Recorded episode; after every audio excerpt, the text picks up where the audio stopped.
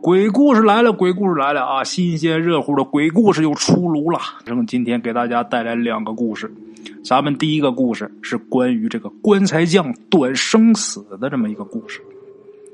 咱们鬼友啊，他们那个地方是一个山区，在山区这土葬还是比较流行的，占主流啊。正因为这个土葬还流行，所以说在他们那儿能打一口好棺材的这个木匠。在那是很吃香的。咱们鬼友他们那个村啊，就有一个会造棺材的，一老木匠。这老木匠姓朱，但是大伙其实也没必要啊，知道他姓甚名谁，就直接称呼他老木匠就行了。大伙也都能听得懂啊。村里人呐，讲这个老木匠，他造棺材的时候啊，能断这个棺材主人的命数。他这个传奇故事那多了去了。今天呢，咱们就拿出两个给大伙讲讲。有这么一年呐，咱们鬼友他们村有一个叫王连雄的人。这个人在山上砍柴火的时候，一不小心跌入深涧，摔成重伤，被人发现送到镇卫生院的时候，这人已经是奄奄一息了。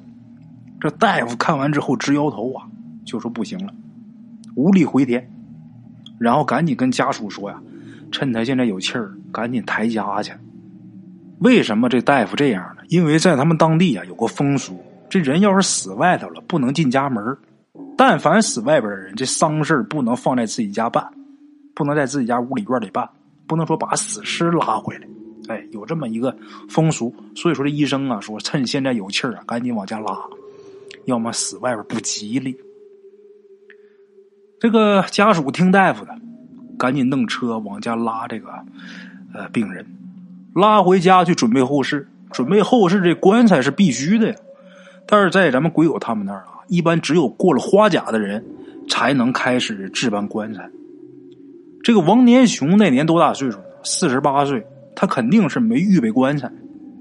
一般过了花甲，过了六十岁之后啊，一般都打一口棺材放家里边，就留这个以防不测的。但是王年雄四十多岁，不到五十，没准备。这个王年雄啊，他有一弟弟。他们家是哥仨，他这个二弟啊，赶紧去张罗这个弄棺材的事。弄棺材就请到咱们今天要说这老木匠，让他来赶制棺材，就是活着急，你费点事吧，赶紧来。这老木匠啊，也是拿自己这些东西啊，锤子、刨子这些个东西啊，锯，就到了这个老王家。等到了之后啊，这老木匠啊，进门之后啊。他得弄棺材，他得弄料啊，得收拾这个木料啊。拿这斧子啊，啪砍下一块料之后，这老木匠把斧子往地上一扔，就说：“我得回家种地去。”家苞米没种完。这个王天雄他弟弟啊，叫王楚一。这王楚一一听就着急了，就想我是不是自己慢待这老木匠了，把他惹生气了呀？赶紧跟人说好话呀！怎么说这老木匠也不搭理他，还是我得回家干活去。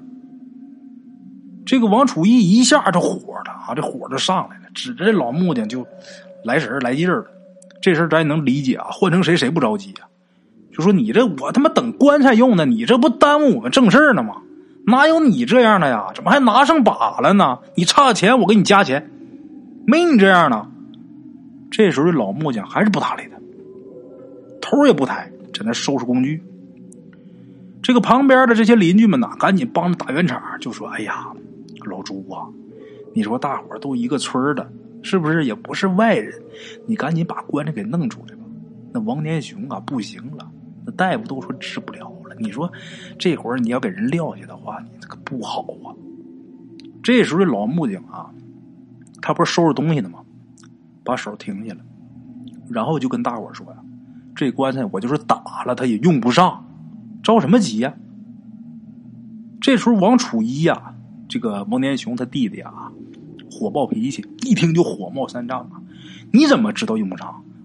This episode is brought to you by Shopify. Whether you're selling a little or a lot, Shopify helps you do your thing, however you cha-ching. From the launch your online shop stage, all the way to the we just hit a million orders stage. No matter what stage you're in, Shopify's there to help you grow. Sign up for a $1 per month trial period at shopify.com slash special offer, all lowercase.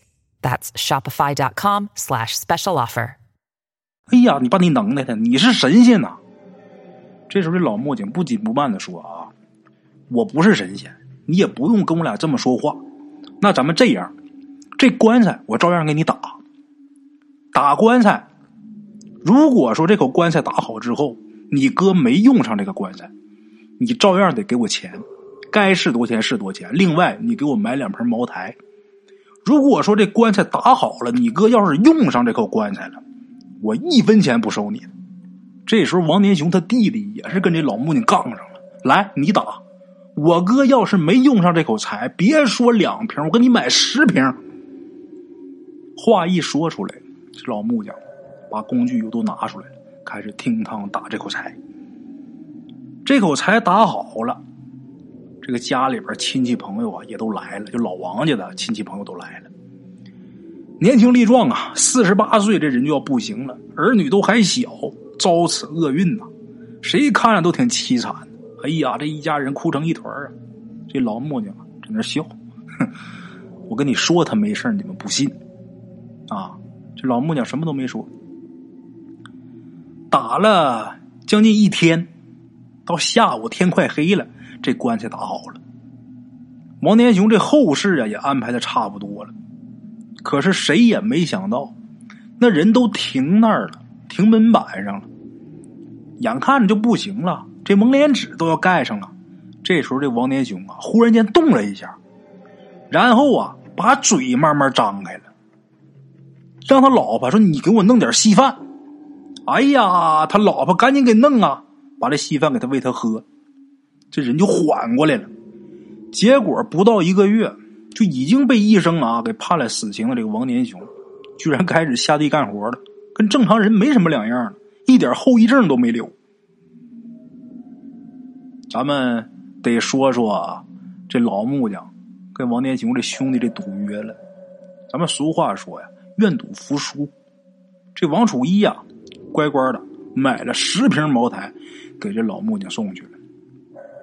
到那之后啊，这老木匠啊，留了两瓶，剩下八瓶让王楚一拿回退钱了。哎。就说我说要你两瓶，我就要你两瓶，我不能多要你。哎，这个是咱们这老木匠啊比较神奇的一件事。据咱们鬼友他们村里边讲啊，这老木匠啊还有一件比较有名的事什么事呢？他们村里边啊有个老头这老头叫马大华，也就六十上下吧。这老头啊精神抖擞，背似门板。声若铜钟啊！哎呀，人家这老头说啊，打出生到现在没打过针，没吃过药，身体好。到六十岁了呀，说到六十岁都得备这寿材呀，请这老木匠去他家里边给他打寿材。这寿材打好之后啊，那玩意儿说你搁十年、二十年、三十年都是他。这人什么时候没有，什么时候用这东西，哎，先预备着。老木匠给他打。这棺材打完之后，临走的时候。这老木匠就跟这马大华的儿子马小强就跟他说：“你这棺材呀，过半个月以后啊，就可以开始上漆了。咱们知道啊，这棺材打完之后它是没有颜色的，原木色的。什么时候要用上了，什么时候开始上漆呀？”他临走之前说这么一句话，当时这马小强也没在意啊，哪知道啊，这马大华。在打好这口棺材二十天之后，这人突然暴毙。这棺材打好了，这人突然死了，但是棺材可没上漆。那现上现磨呗。这时候这马小强有点生气啊，背后就跟别人说，就说：“哎，都说老木匠多有本事，多有本事，我看是蒙人的。他告诉我半个月就上漆，如何如何，但那没准呢。我爸这二十天呢。”结果有一天呐，这个老木匠喝醉了，喝点酒，在村头就碰见这马小强。老木匠也知道这马小强在背后说他坏话啊，这老木匠特意啊把这马小强给叫过来，就说：“你在背后说我什么呀？我都知道，我也不愿意跟你争讲，但是你得明白，我可没蒙人。我是不是跟你说过，你爸这寿材半个月以后就可以上漆？”马小强说：“对呀，确实说过呀。”但是你说是半个月呀，那我爸怎么二十天没了呀？这老木匠这时候啊说呀：“你上好气以后得多少天能干呢？你算一下你爸走的这时间，你看我是不是蒙你了？”这时候马小强仔细一想啊，确实是啊，底漆二遍漆至少得五天能干呐，人家算的一天都没差。这玩意儿你没法降了，确实是人家有本事。这个打棺材的棺材匠、木匠，他能断生死，这是很有玄机的。这东西到底是不是迷信啊？现在也是一个谜。你具体让大圣说，我让我说出来什么原因啊？我也说不出来。但是啊，这种事确实是存在着啊。好了，各位老铁们，这是咱们今天第一个啊鬼故事。接下来呀，给大家讲第二个关于一个郎中采药的这么一个故事。咱们第二个故事当中，这老郎中。医术高明，曾经是救过无数濒临死亡边缘的乡亲们。现在呢，这个老郎中啊，年岁已高，岁数大了呢，出诊呐就出的很少。一般，呃，要是普通的病啊，他也就不去给看了。除非是别的大夫啊都治不了的病，他才亲自出马。话说前段时间，这个村头啊。有这么一个王二嫂子，也不知道是什么原因呐，突然就发病了。这个症状是什么呢？满嘴是胡言乱语，而且啊，光着脚到处跑，什么石喇子、什么稀泥地啊，全然不知。那光着脚上去就踩，那家人一看这哪行啊？那不扎坏了吗？没办法，把他给捆在椅子上。捆到这椅子上之后啊，没少找大夫。来了是一波又一波啊，谁也看不出是个啥病。最后没办法，只能是摇摇头走了。您另请高明。哎，最后啊，这家人没办法，只能去请这个老郎中出马。这老郎中啊，长什么样呢？长得挺清瘦，个子不高，皮肤挺黑，留着两绺胡子。哎，这两绺胡子挺长，从这个嘴边啊。耷拉下来，一说话的时候还一动一动的啊，挺有意思的。这老郎中来了之后啊，给这王二嫂子号了号脉。号完脉之后啊，就说他的病啊是惊吓过度所致，几味草药就能给他治好。这王二嫂子家一听，还得是人家有本事啊，感激涕零啊，跟着这老郎中到他家里边去拿药去。拿药呢，这药啊。都是普通的药，一共是几味药，都找着了，可是里边唯独差一味，这味药叫什么呢？龙须草。找这龙须草的时候啊，这时候老郎中才发现呢，这个龙须草啊用完了，早就用完了，他忘了补了，因为他现在也不怎么看病了，所以说啊，没太注意这个呃药物的补给这个事儿。那现在怎么办呢？那也不能说。见人不救啊！而且这个药啊，别人还不认识，也没没处买去啊。这老郎中没办法了，只能是亲自出马。救人如救火呀！啊，急急忙忙自己带上工具，背上这背篓，这老郎中就要上山采药。这山离他住这地方还真不远，就是在他们家后面。这后山挺大，树木丛生，是百草丰茂啊。这个山呐，山是好山，但是有点邪性。为什么？因为以前呢，有不少死那山上的人，就上山去打个柴干干嘛的，最后没活着回来的。然后就有传说了，越传也越邪乎，越神乎。就说这山上啊，有野人，还有说有妖怪啊。那越传越厉害，这个山也就越来越神秘。所以说啊，这山现在是很少有人上去。老郎中啊。要不是为了采药救人呢，他也不愿意去。但是说实在的啊，他不太怎么相信什么山上有野人呐，有什么妖怪的。他也不怎么信这个邪，因为年轻的时候啊，自己经常去采药，也没碰见过什么鬼呀神儿啊。倒是遇见过几回野猪。最近这些年呢，年纪大了，他也就没上过山啊。今个是特殊情况，背着背篓啊，又奔这后山了。上山的时候啊，眼看这太阳就要落山了，这老郎中啊，好不容易啊，才爬到这个山顶，在这个山顶找了一圈啊，也没找着自己要那个龙须草。哎呀，累了，岁数也大了，把这背篓放下，腰酸腿疼的呀，伸伸腰，直直腰，把这个烟袋锅拿出来。你看我抽袋烟吧，把这个烟装好，点着，一屁股啊，就坐旁边有那么一个挺大的一个大树桩上去了，坐在树桩上抽烟，啊，抽的是津津有味儿啊。抽了一会儿烟之后啊。把脚抬起来，把鞋脱了，这鞋里边有这个小石头子儿啊，倒一倒。这一袋烟呐，抽了能有多长时间呢？十分钟左右。啊，这个烟瘾呢也止住了。把这烟袋锅啊，抽完之后，得磕的磕的里边这个烟灰呀，还有这个没烧完的这个烟丝啊，啊，他不在那个大树桩这坐着呢吗？就拿着烟袋锅啊，往那树桩上磕了几下。啊！但是让他没想到的是什么呢？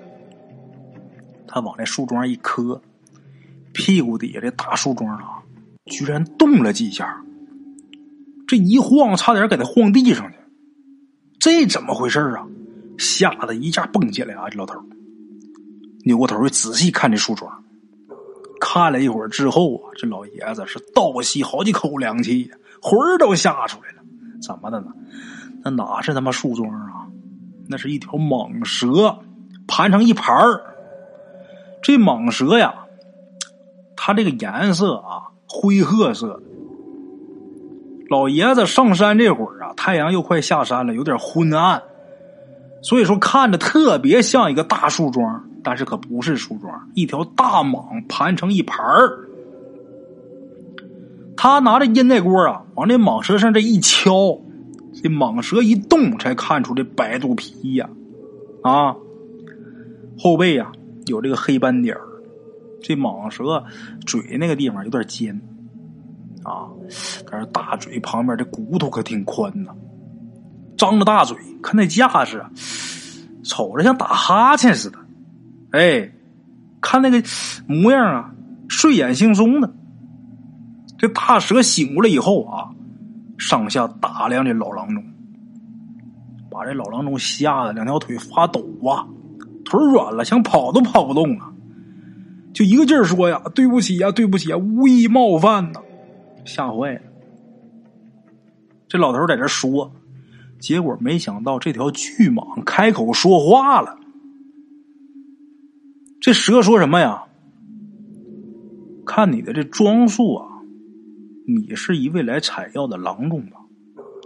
这老郎中啊，吓坏了，也是吓懵了。一看这蛇这么说话了，那人家问就答吧，点点头啊，是来采药的。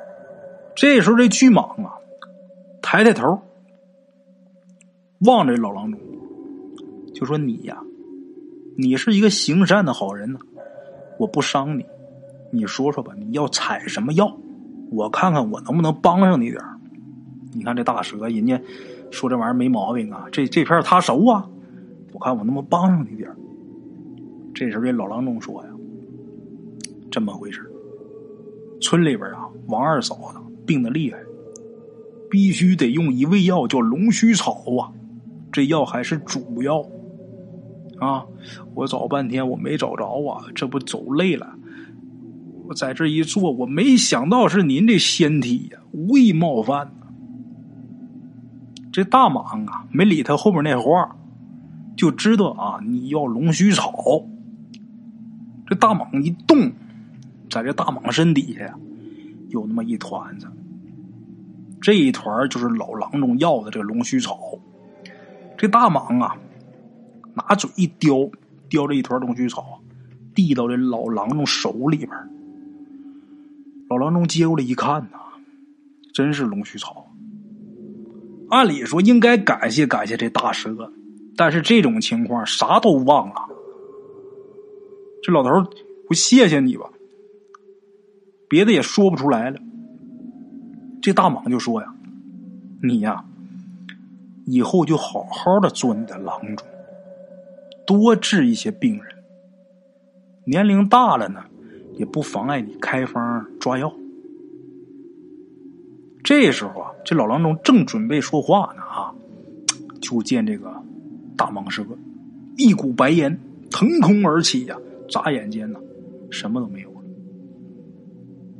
老郎中傻了呀，我这是怎么了？出幻觉了吗？但是瞅瞅自己手里边的龙须草，这玩意儿是真的。得了吧，赶紧回去救人吧，先救人。拿着药回去，把这个王二嫂子给救好了。哎，这咱就不提了，咱单说后来啊，这老郎中，这在山上看见这么一东西，那飞仙即得道啊啊！这我得我要跟他拉好关系，是不是？那还了得！这老郎中没事啊，带点什么小鸡仔啊，啊，带点什么小鸡蛋啊、锅包肉啊、烤羊排啊、溜肉段啊啥的，就去找这大蛇去。结果去了好几次，也没碰见这巨蟒啊。好了啊，各位鬼友们，今天这两个鬼故事啊，先给大伙说到这儿。